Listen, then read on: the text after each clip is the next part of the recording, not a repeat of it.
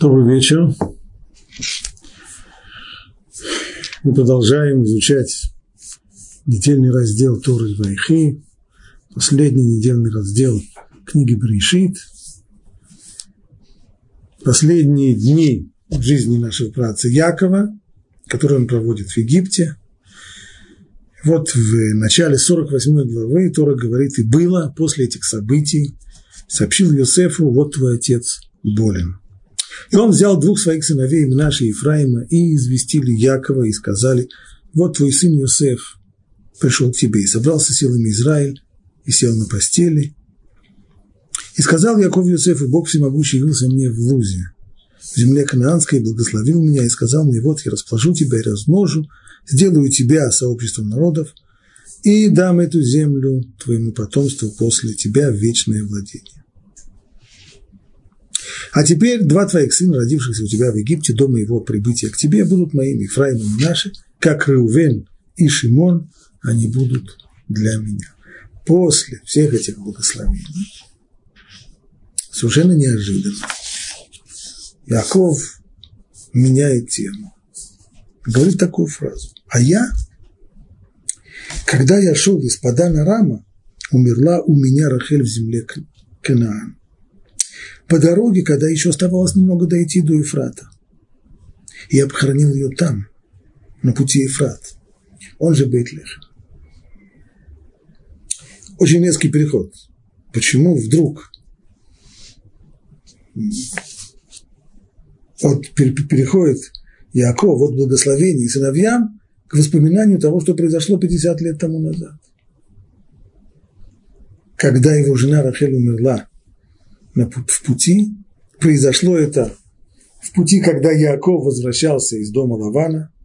Направлялся он в Хеврон, должен был дойти туда, к дому своего отца. И вот, не доходя до Хеврона, между в районе Бейтлехема, между Бейтлехем и Хеврон, там Рахель умирает, и он ее хоронит в дороге. Понятно, что это событие было очень травматическим, но почему он вспоминает об этом именно сейчас? Посмотрим дальше.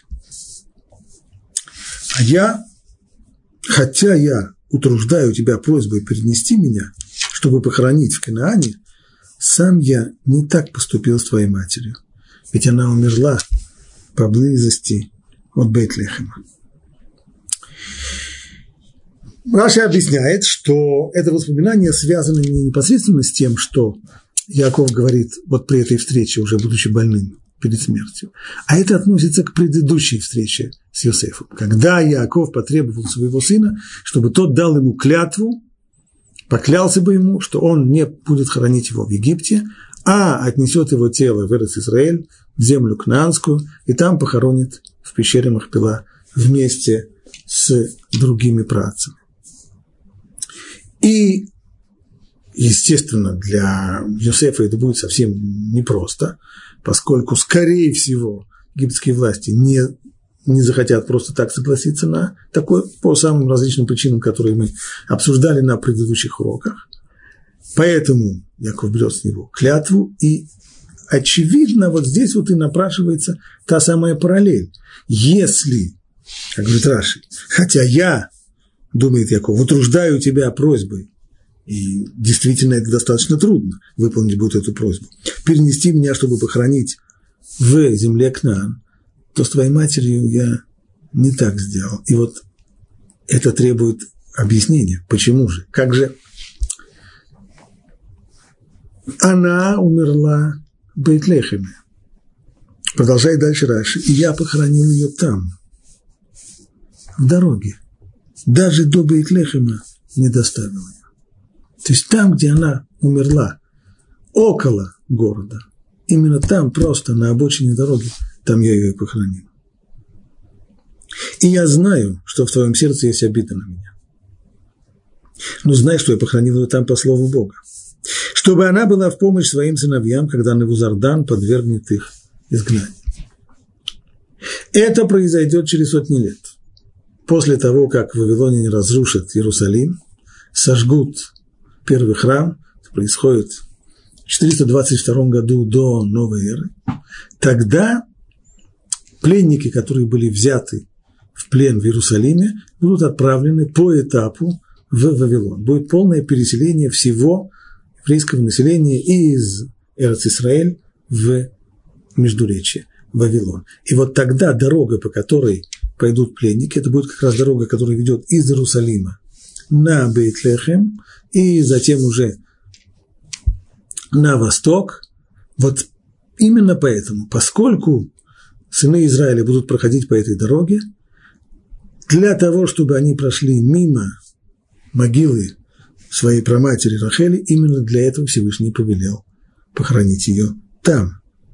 Когда будут проходить там, Рахель выйдет и станет у своей могилы и будет плакать и просить для них милосердия, для своих потомков. Как сказано, говорит Раши, об этом мы читаем в книге пророка Ермияу, там есть намек на диалог между Рахелью и между Всевышним. Слышится голос в раме, вопль и горькое рыдание. Рахель оплакивает своих сыновей. Не хочет она утешиться из-за своих детей, которых не стало. Вот это вот плач Рахели, ее просьба к Всевышнему простить грех и вернуть детей, вернуть сыновей Израиля снова в свою страну, он, как говорит там пророк, этот плач не оказывается безответным. Всевышний отвечает ей, есть воздаяние за твой труд, говорит Господь. Как объясняет там Талмуд, что могла Рахель, кроме... Какие доводы, какие аргументы, что могла сказать Рахель Всевышнему? Она могла сказать достаточно много. Если изгнание пришло в наказание за измену, за идолослужение, за поклонение языческим богам, то на это Рахель сказала, если уже я могла простить и могла согласиться на то, чтобы вместо меня к моему мужу вошла моя собственная сестра, которая тем самым стала мне соперницей, то уж тем более Творец мира может простить, если в его храме появился соперник, если евреи поклоняются кому-то, кроме него. На что она и получает этот ответ. Есть воздаяние за твой труд, говорит Господь, и возвратятся сыны к своим пределам. Так по, по Раши выходит, то, что Иаков похоронил Рахель по дороге, и он подчеркивает, что на самом деле –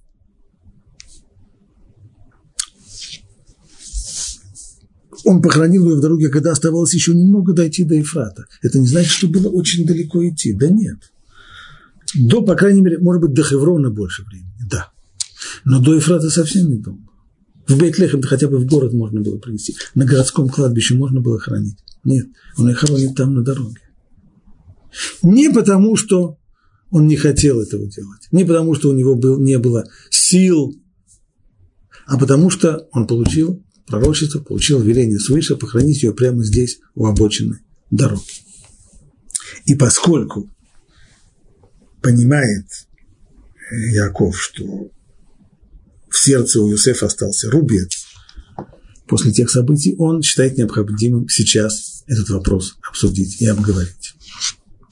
А Рамбан, цитируя этот комментарий Раши, говорит, что в конечном итоге должно быть хоть какое-то то, тот самый ответ, который дает Яков, что я ее похоронил специально на дороге, вот так вот даже не, не, не, не доведя ее даже до, до города, ну, хоть какой-нибудь намек, по идее, должен быть в самом тексте, что было здесь намерение именно похоронить ее вот так вот.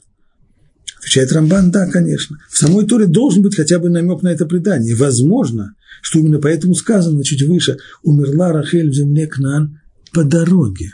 Она не просто умерла, она умерла по дороге. И похоронил я ее там, опять же, по дороге.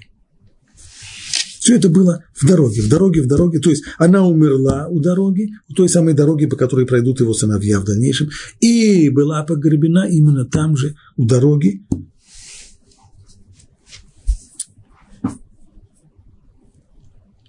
Но то, что требует здесь более внимательного рассмотрения – это само поведение Иакова в отношении сына. Сейчас уже почти перед самой смертью он решает заговорить на эту тему, о которой они не говорили на протяжении более 50 лет. Почему?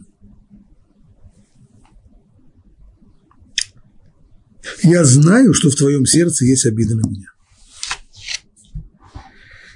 Яков совершенно уверен, он не вызывает никакого сомнения, что обида есть. Иосиф тогда был маленьким мальчиком. Но при всем при том, будучи маленьким мальчиком, он видел, что его маму хоронят не так, как было бы достойно ее, не так, что не таким образом, в котором проявилось бы уважение к ней. Не, не хоронят человека уважаемого, которого минимально уважает, не хоронят его у дороги. На кладбище, пусть не в фамильном склепе в, в, в Марата Махпила, хотя бы на кладбище. Я знаю, я уверен, что в твоем сердце есть обида. Сейчас с другой стороны. Откуда, откуда возьмется эта обида?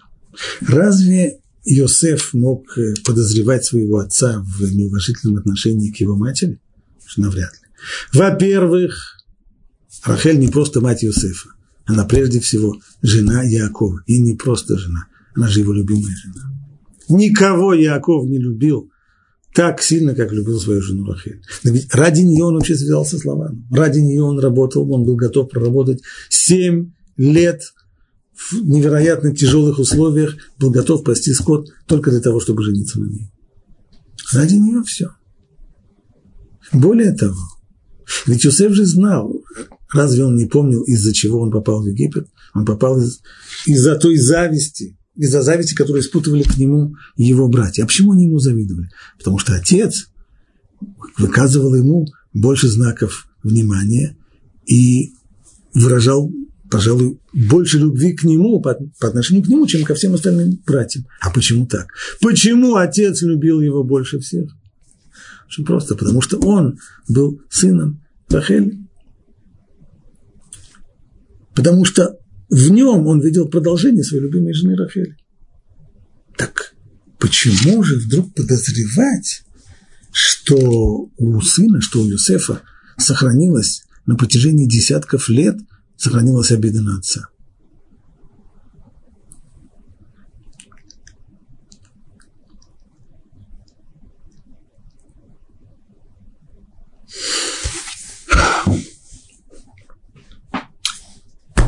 Получается, что да. Несмотря на всю любовь, которая была между отцом и между сыном. И любовь это была не только односторонняя, понятно, что и Иосиф тоже любил отца. И это видно по всем, по, по, по всему тексту, по всей истории и Иосифа и его, его братьев, все, все отношения вместе с тем глубоко, глубоко, глубоко в глубине сердца остается обида. Такова природа человека. Очень непростая.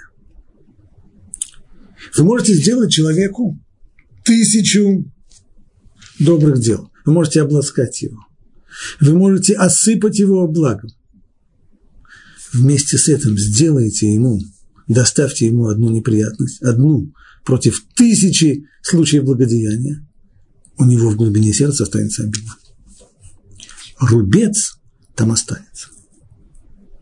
Несмотря на всю любовь под очень толстым слоем любви, глубоко-глубоко-глубоко там в сердце остается рубец, там может быть обида, там может быть даже настоящая ненависть. В потаенном, в потаенном уголке сердца.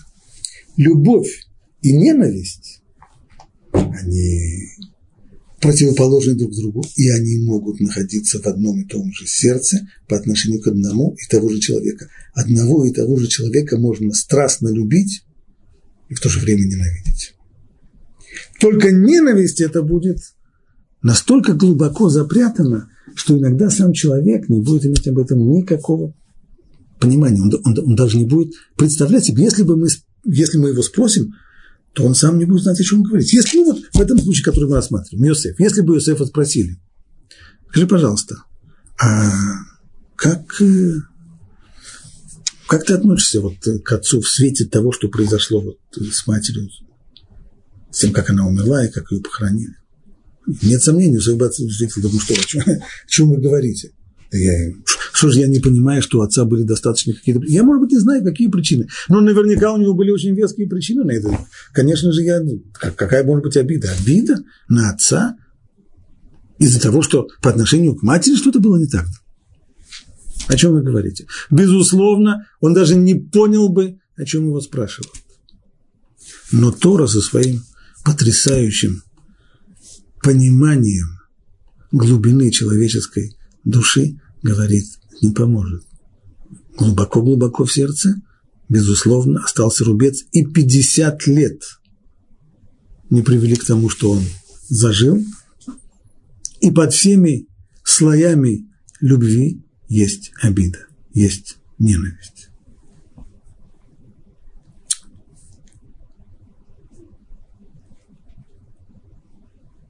Здесь э, Прежде всего, нужно обратить внимание,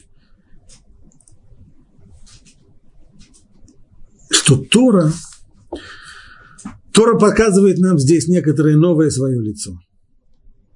Тора, Ораа, это книга учения, она книга, которая учит нас, так понимает большинство людей, которые учат нас тому, что Всевышний от нас хочет. Вся книга Берешит – это книга, которая рисует нам картина рисует нам характеры людей и показывает нам, как нужно быть человеком. Сефер Хаяшар, книга прямых, книга людей, так какими, как должны быть люди. Из истории про Авраама, Ицхака и Якова мы учим правила поведения людей, их отношения друг к другу, а не только это. Это не только книга о том, как человек должен себя вести, это книга о человеке. Тора раскрывает нам тайны человеческого поведения здесь. И вот это очень яркий пример. Прошли 50 лет, за 50 лет этот вопрос никогда не обсуждался, и никогда ничего, на поверхности вообще ничего не было, никаких недопониманий, все, что было на поверхности, было все замечательно, любовь. Да, но где-то глубоко-глубоко в подсознании или еще где-нибудь глубже, в самой глубине сердца, есть рубец, есть, может быть, крупица ненависти. И с ней нужно сейчас разобраться. Это, прежде всего, мудрость Торы. Творец мира, создавший человека, знающий его психику, ибо он сам производитель человека с его психикой, он раскрывает нам, что представляет собой поведение человека, что представляет собой его психика. Но и урок для нас тоже здесь есть. А именно, человек по-настоящему мудрый, чтобы быть мудрым, нужно понимать вот такие вот нюансы человеческого поведения. Яков это понимает. Понимает, что несмотря на замечательные и прекрасные отношения с сыном, где-то глубоко-глубоко там, в глубине сердца, есть рубец. И ему нужно сейчас – а что ему нужно сейчас делать? Он возвращается с сыном вместе 50 лет назад, раскрывает всю эту, в общем-то, уже зарубцевавшуюся рану, раскрывает, безжалостно раскрывает ее заново, кладет вещи на стол и объясняет свое поведение. Он должен понять, почему это было. Было не потому, что я был усталый, это было не потому, что я потерял потерял силы. А, конечно, это был удар, конечно, это было очень тяжело. Но здесь было просто свыше. Мне так приказали свыше, поэтому сейчас, если раньше спросили бы Йосефа, не обижается ли он на отца за то, что тот таким образом похоронил его мать, он бы сказал, да что вы, я никогда даже не думал обижаться.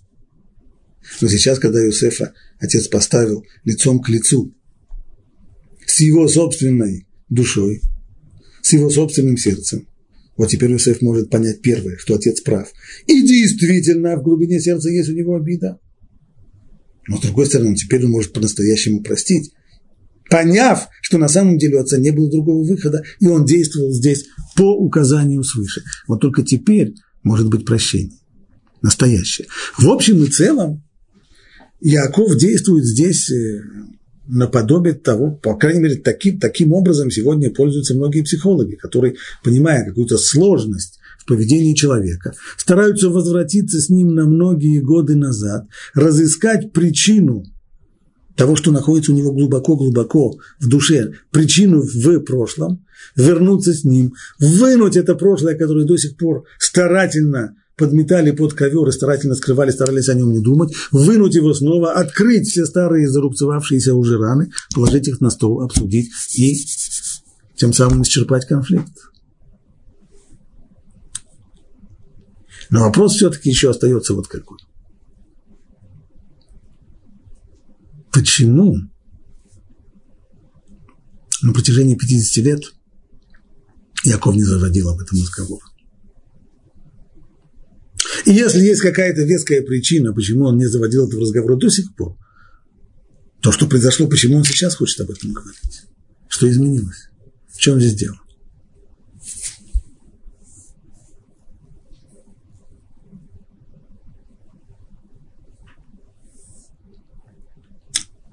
Мы уже говорили, что Яков хорошо понимал,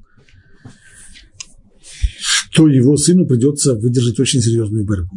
Фараон не захочет, и многие другие будут сопротивляться, получить разрешение на то, чтобы вывести отца из Египта и похоронить его в пещере Махпила, получить будет очень и очень трудно. Борьба предстоит тяжелейшая. В такой борьбе человеку необходимо терпение, упорность, чтобы не сломаться, чтобы не махнуть рукой и сказать, ну что ж делать, я, я попытался, я все сделал, ну, не вышло, стена, я же не могу пробить лбом стену. Но у каждого человека вот тот самый уровень, тот порог, который, на котором он ломается, он разный. И чем больше человек убежден в справедливости своей борьбы – чем больше он чувствует солидарность с целью своей борьбы, тем чем сильнее он будет бороться, и тем больше усилий он вложит. А человек, который не очень, не до конца, не стопроцентно принимает ту цель, ради которой он борется, не стопроцентно верит в справедливость своей борьбы – то он и быстрее сломается. Яков понимает, что Иосифу нужно сейчас будет напрячь все свои силы, ему нужно стопроцентное усилие со стороны сына. Вот сейчас, если есть там где-то в глубине души хоть небольшая точка, хоть небольшая обида именно в этой самой области, то вот тогда сто процентов усилий он не даст. Он сломается раньше. Поэтому Якову необходимо сейчас поднять весь этот вопрос и привести к тому, чтобы обида ушла, к тому, чтобы все было, чтобы было прощение и чтобы было понимание. И Юсефу необходимо понимать, почему отец вел себя таким образом. Так везде, в любой борьбе. А Рабейну Пихай этим объясняет, почему вообще наши авторы занимаются объяснением Тааме, то, что называется Тааме Амицвод, то есть смысл и предназначение заповеди. Почему? Ведь в конечном итоге мы понимаем, что главное, почему мы должны исполнять заповеди, не потому, что нам нравится их объяснение, а потому что Всевышний приказал. Есть приказ, есть указ, есть мецва, ну вот и выполняй. Как говорит Талмуд в трактате Роша Шана, почему мы в Роша Шана трубим шофар, отвечает Талмуд, почему? Рахмана Амар, Всевышний сказал труби. Ну так вот мы и трубим. Вот он главный аргумент, почему. А есть еще объяснения долгие-долгие, глубокие и очень серьезные, что означает и каким образом воздействует на мир трубления в шуфа. А зачем они нужны? Всевышний сказал трубить и трубить. Зачем, зачем нужно исписывать так много страниц книг, объясняя, объясняя смысл заповеди? Ответ Рабину Бихай – именно то, что мы говорим сейчас. То есть, когда человек исполняет заповеди в обычных, нормальных обстоятельствах, ну, вполне хватает того, что есть приказ, того, что есть мецва, заповедь, мы ему подчиняемся, выполняем. Но в экстремальных обстоятельствах, когда за исполнение заповеди нужно бороться, когда очень трудно исполнить заповедь, когда этому мешают, когда есть помехи, вот там, чем больше человек убежден, чем больше он разделяет необходимость этой заповеди, чем больше он убежден в том, в ценности этой заповеди, тем больше усилий он вложит в ее исполнение. То есть именно в момент кризиса, именно в момент борьбы необходима человеку убежденность в том, что то, что он делает, не только правильно, но и очень-очень важно. Вот этой убежденности не будет хватать Йосефу, если не вскроется старая рана, если не уберутся все недопонимания в области того, что произошло с его матерью. Но опять же, если это так важно, то почему тогда 50 лет на эту тему не было разговоров. Более того, почему бы тогда Яков понимал, что в глазах других людей его поведение может быть странным, то, что он хоронит собственную свою жену у обочины дороги. Так почему бы тогда не собрать всех своих домашних, не собрать всех детей и не сказать им, смотрите, вот э, так и так, есть, мне необходимо это сделать, потому что Всевышний мне сказал. Почему об этом нужно вспоминать через 50 лет? Почему прямо тогда, вот ходу объяснить? чтобы вы понимали, то, что происходит здесь, это, это так надо. Потому что Ашем сказал, есть пророчество, и, и, и будут изгнанники, будут Бузарданы, и они будут проходить. Ну, все, все то, что говорит Раши, можно было тогда сказать. И Яков этого не делает. Почему?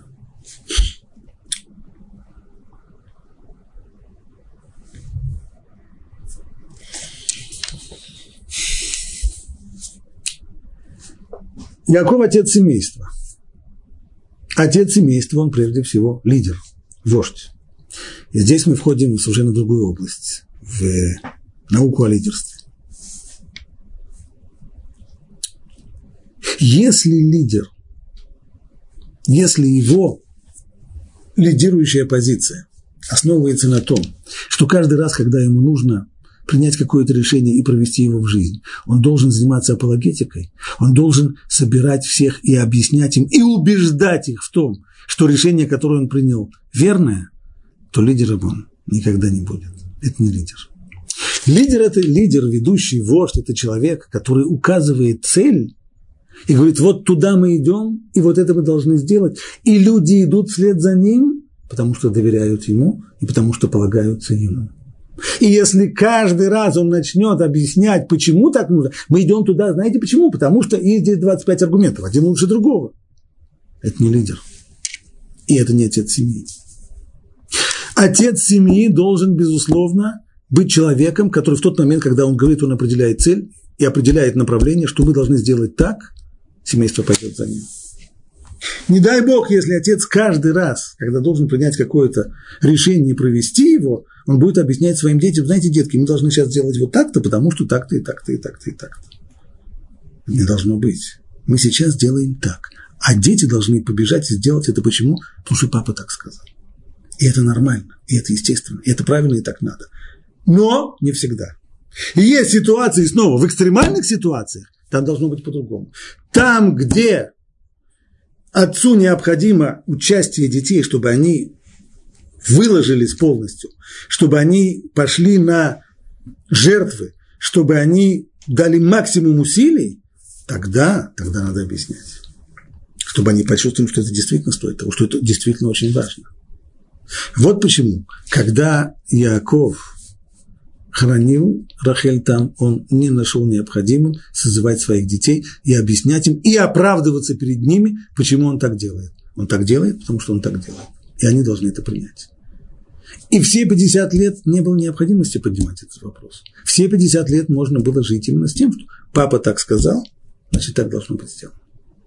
Но сейчас когда он оказался в экстремальной ситуации. И когда Йосефу нужны колоссальные душевные силы для того, чтобы пробить, для того, чтобы выбить из фараона разрешение вывести отца из Египта и похоронить его в Израиль, вот здесь даже самый небольшой, самый небольшой зазор в убежден, неубежденность на 1%, на десятую долю процента будет мешать. Поэтому здесь все раскрывается, все карты на стол, все объясняется. Здесь ему необходимо привести к тому, чтобы Юсеф понял его поведение и солидаризировался бы с ним. Вот почему Яков обсуждает эту тему 50 лет спустя.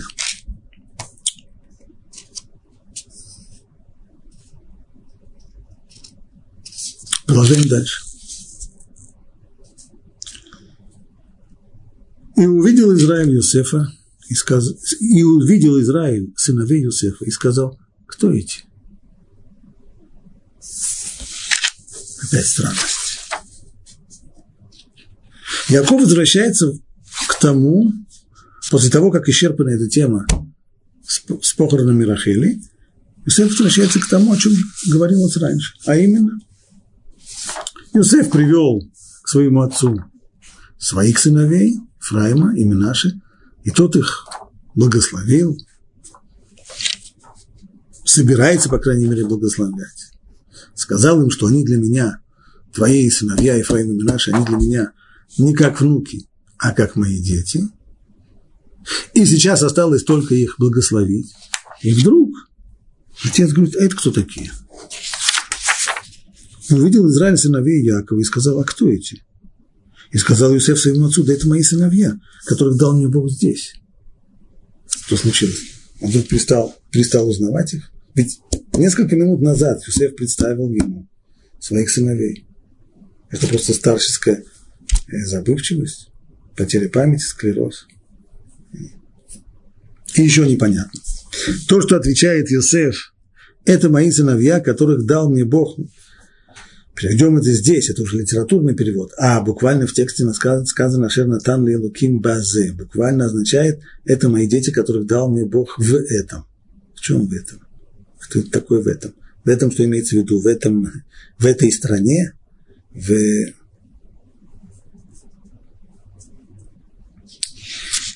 Раш.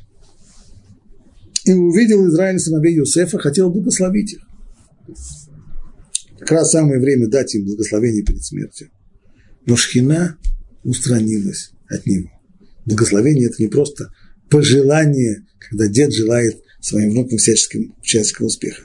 Браха – это действие, в котором человек, дающий браху, он становится только как бы проводником, через которого браха, благословение, благополучие не сходит из не сходит свыше, через него к тому, кого он благословляет. Но то, что произошло в данный момент, Яков почувствовал, что никакой связи с высшими мирами у него нет. Шхина – божественное присутствие. Есть отсутствие какого бы то ни было присутствия. Почему? Что случилось? Может быть, это потому, что эти дети недостойны брахи. Именно так и пишет Раши. Хотел благословить их, но Шхина устранилась от него. И Раши дает объяснение, почему. Да потому что в дальнейшем потомками этих двух сыновей Йосефа будут нехорошие люди. Яровам, который произойдет от Ифраима, и царь Ахав, царь-грешник, они произойдут Ифраима. А Еу, другой царь, грешник, и его сыновья, они произойдут от Минаши. То есть поскольку продолжение это, это не то, что можно было увидеть, это не то, что можно было почувствовать. Но поскольку будет продолжение потомки этих людей, они будут людьми нехорошими, так не гоже, чтобы была здесь браха. Что, что дает браха? Браха дает успех, преуспеяние. Так если это будут нехорошие люди, они будут преуспевать. Чего же хорошего будет в том, что нечестивцы будут преуспевать? Поэтому и вопрос, кто эти? Не то, что он перестал узнавать их, знал хорошо, что, эти, что это сыновья Иосифа. Но имеется в виду, как говорит Раши, откуда произошли эти недостойные благословения. Как это могло быть? Что оказывается, что мои внуки недостойны благословения. На что Иосиф ему отвечает, и сказал Иосиф своему отцу, это мои сыновья, которых дал мне Бог этим, в этом. Что это значит? Говорит Раши, показал ему договор о помолвке и брачный контакт. То есть это мои дети, которых Бог дал мне вот через это. То есть вот документы, иными словами, у нас все, все в порядке. Законный брак. как понять этот ответ. Если Якову мешает, что его внуки недостойны благословения, то чем на, это, на, на этот вопрос и на это удивление, чем Иосиф отвечает, показывая свои документы? И просил Иосиф смилостивиться над ними, если не зашел на него, если не зашел на Якова пророческий дар, он в конечном итоге их благословил. Как дальше, и сказал тут, возьми же их ко мне, и я благословлю их. А понимать ответ Иосифа следует таким образом. В дальнейшем, сейчас эти два его сына, никаких недостатков в них нет. В дальнейшем потомки их через много поколений, среди их потомков будут нечестивые люди. Значит ли это, что корень этой нечисти уже находится в них? А откуда он мог бы в них находиться? В тот момент, когда отношения между мужем и женой построены неправильно, то, безусловно, это уже возможность для того, что в детях их будет определенный духовный изъян. Может быть, он не проявится сразу, может быть, не в первом поколении, и даже не в втором, не в третьем, не в четвертом. Но корень на то он и корень, что он когда-то прорастает. Он может расти очень долго, но прорастет в, одном прекрасном, в, один, в одном поколении в один прекрасный день он прорастет. Может быть, и здесь то же самое. То есть, может быть, и здесь они уже сейчас недостойны благословения, потому что в них уже сейчас есть корень, который произрастет в дальнейшем. Вот нечестивцев. Может быть, это в результате того, что... Нет, говорит Иосиф. Безусловно, этого корня не может быть. Это вещи, которые возобновятся потом. Сейчас здесь ничего нет. И тому доказательство вот все документы. Что говорят эти документы? О том, что отношения между ними, между его женой были построены правильно.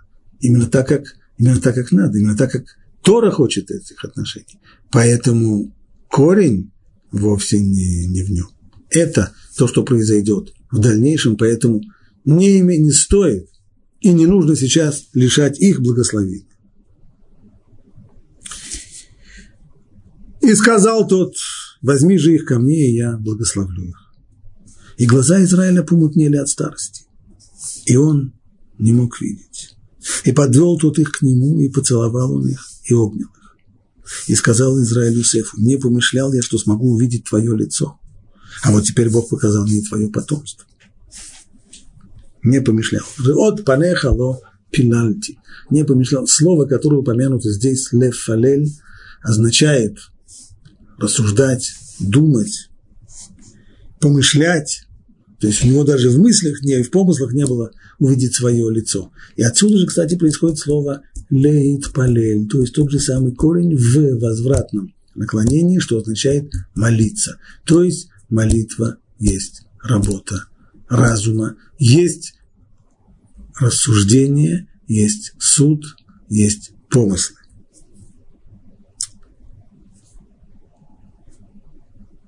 И отвел их Йосеф от него и поклонился до земли. То есть после того, как Яков поцеловал своих внуков, то тогда уже Яков взял их за руки, отвел для того, чтобы те получили благословение, чтобы отец возложил бы, положил бы на них свои руки и благословил их. Для этого он их и отводит чуть-чуть назад. И взял Юсеф обоих Ефраима в правую руку, слева от Израиля, а Минаше справа от Израиля, то есть Минаше старший сын, он был слева, с левой стороны отца, так чтобы для Якова, который был напротив него, он был с правой стороны. Не подвел к нему. Так, мысль понятна, чтобы отец положил правую главную руку на старшего сына и левую на младшего Ефраима. И простер Израиль свою правую руку и положил на голову Ефраима. Вместо того, чтобы положить ее на голову Минаше, он кладет ее на голову младшего Ефраима, хотя он младший, а левую на голову Минаше. И он намеренно расположил так руки, хотя Минаше первенец. Иосиф не понял, что это намеренно. И благословил Иосифа и сказал, Бог, перед которым ходили мои отцы, Авраам и Ицхак, Бог, пасший меня от рождения и до ныне, ангел, избавляющий меня от всякого зла, да благословит этих юношей, и да будет мое имя и имя моих отцов Авраама и Ицхака наречено в них, и чтобы они размножились, как рыбы посреди земли. Вот это благословение. А может быть только несколько деталей в нем. Так вроде все понятно.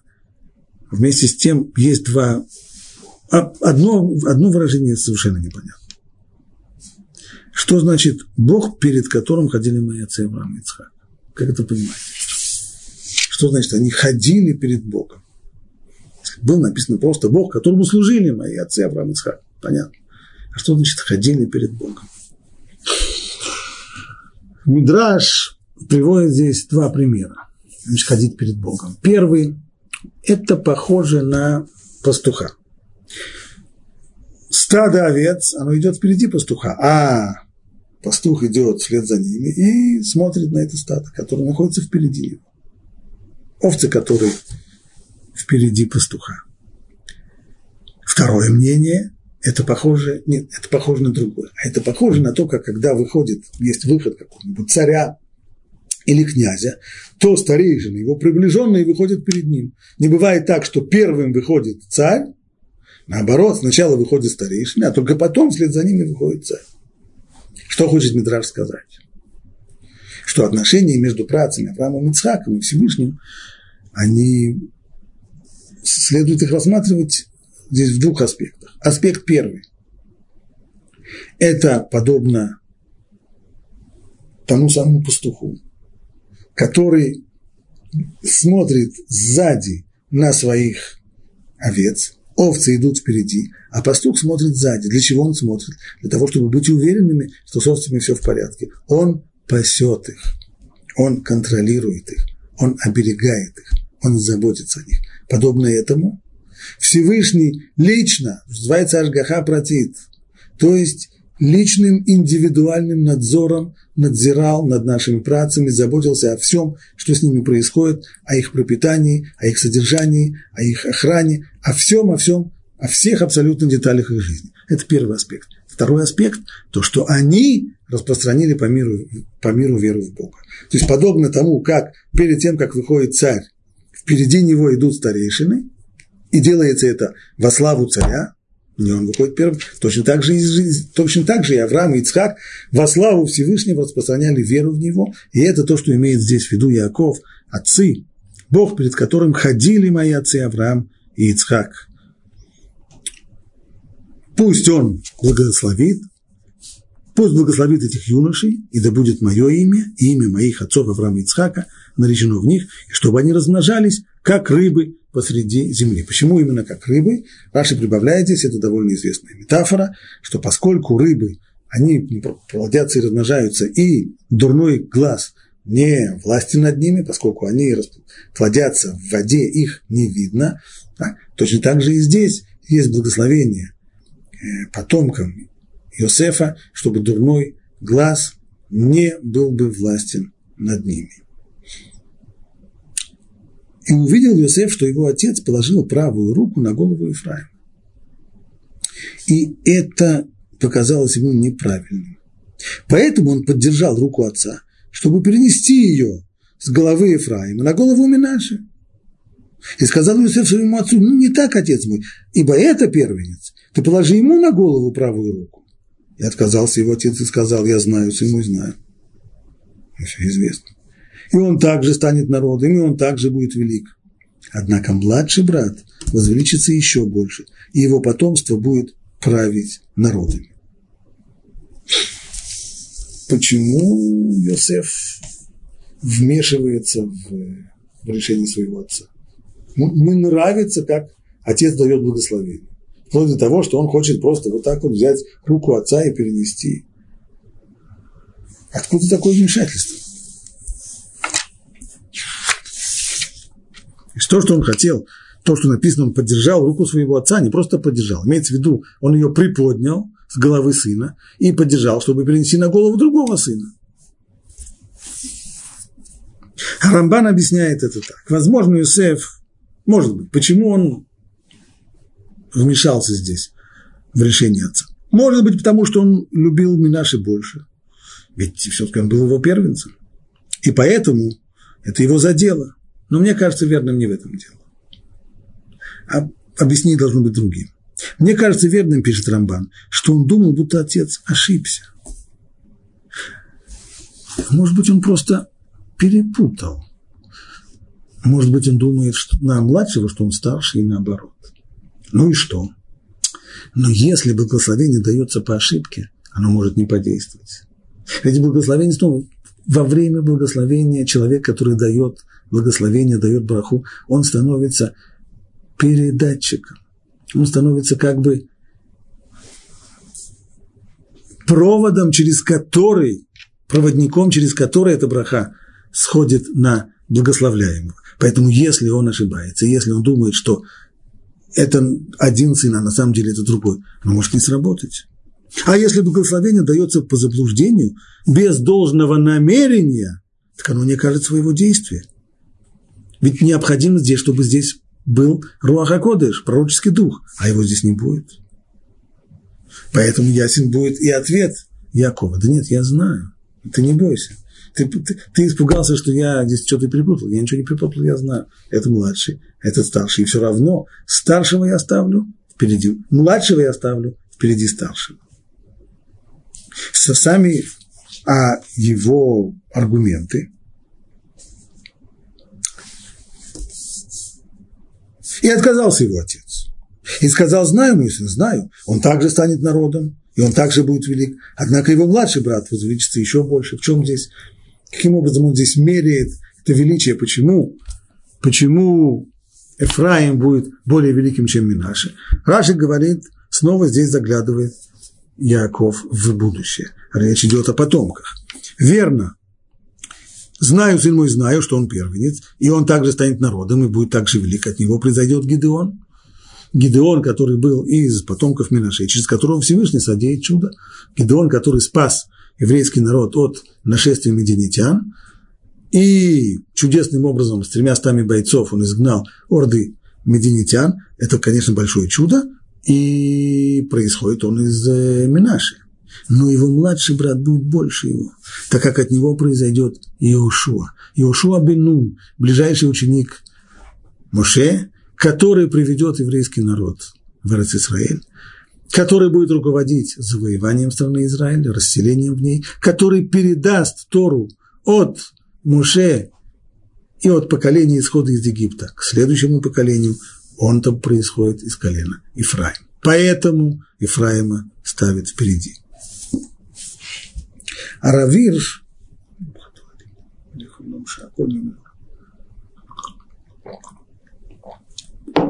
обращает наше внимание на то, что возникает некоторая закономерность. Раз за разом, раз за разом в Торе предпочтение отдается младшему, а не старшему.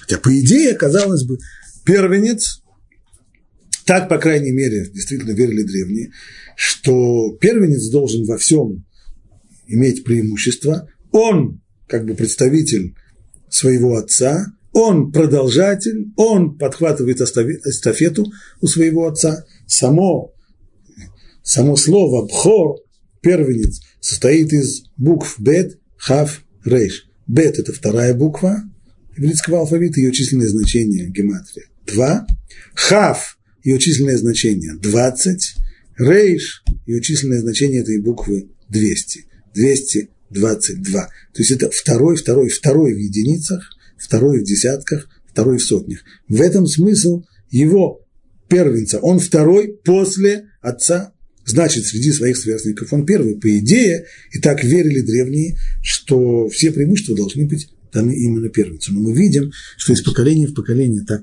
не происходит. Пишет Равир, значит, уже начиная с Каина и Эвеля. Самое первое поколение людей на земле. Сыновья Адама, Каин и Эвель. Каин был старшим, Эвель был младшим. Всевышний отдал предпочтение Эвелю. Бог благоволил Эвелю и отверг Каина. Среди сыновей Ноаха полторы тысячи лет спустя сыновья Ноаха, Шем, Хам и Ефет, предпочтение, центральную позицию занял Шем. Он не был старшим. Ефет был старшим.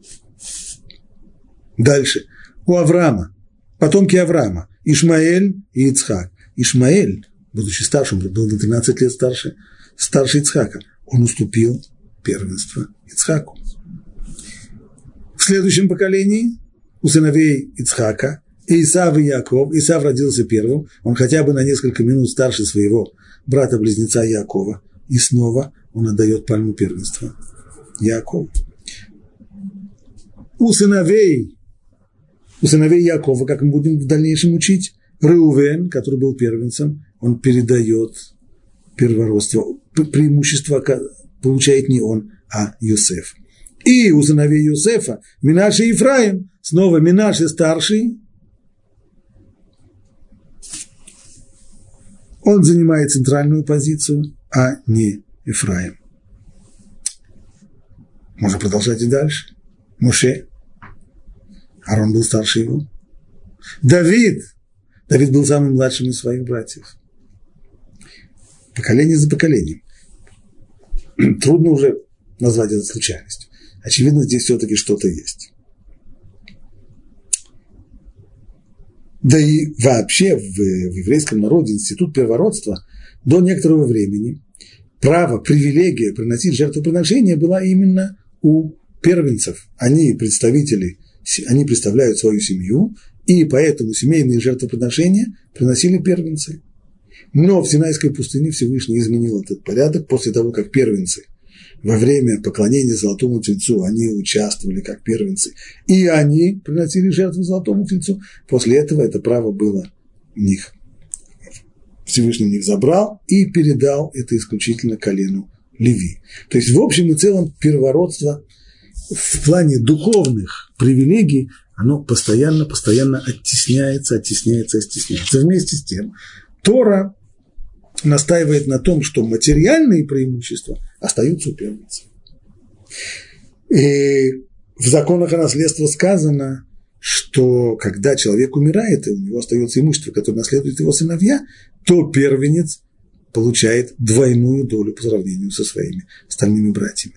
То есть вот это вот материальное и духовное, которое оказывается разделенными, идеал, конечно, и это понятно, чтобы духовное, духовная сила и сила материальная, физическая, чтобы они шли рука об руку, чтобы было все вместе.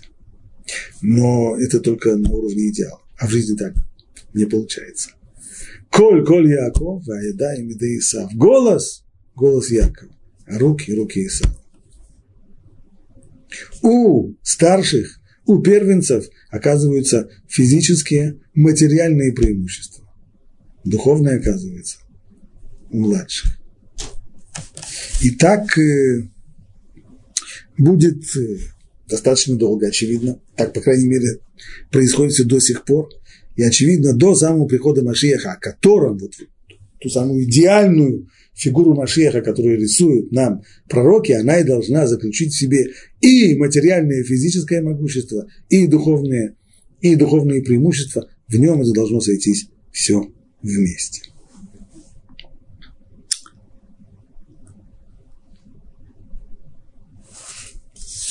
Мы читаем этот текст до конца.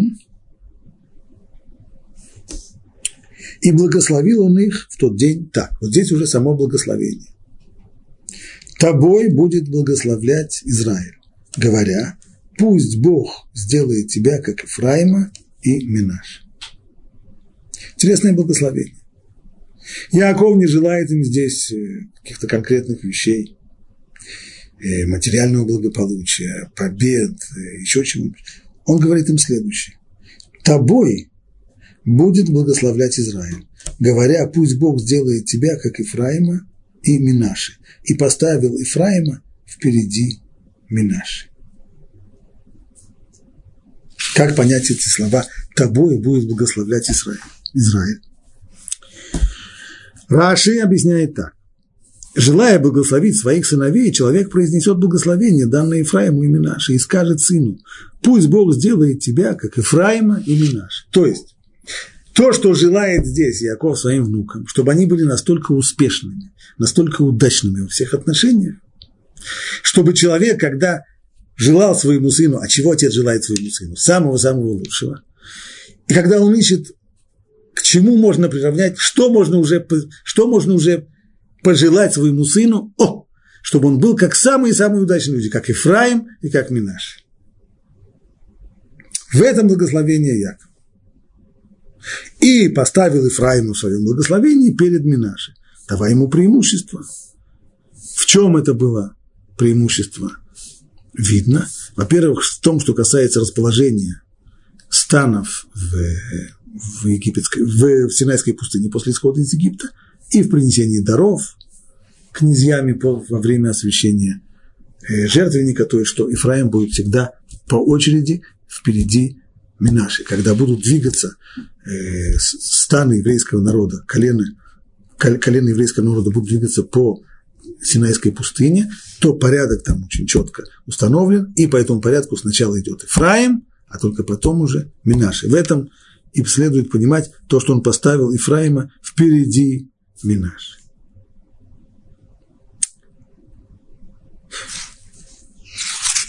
Некоторые спрашивают, ведь выше Яков сказал Иосифу, что твои внуки, они будут для меня как, как мои собственные сыновья. Твои, точнее, мои внуки, твои сыновья будут как мои сыновья.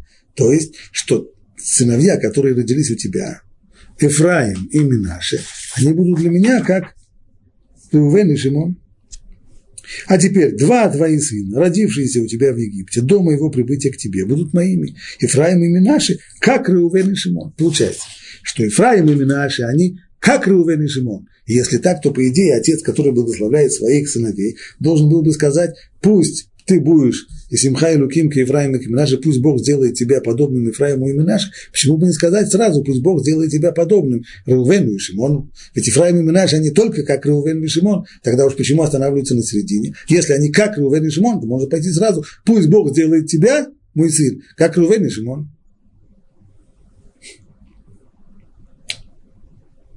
Ответ на этот вопрос будет вот какой.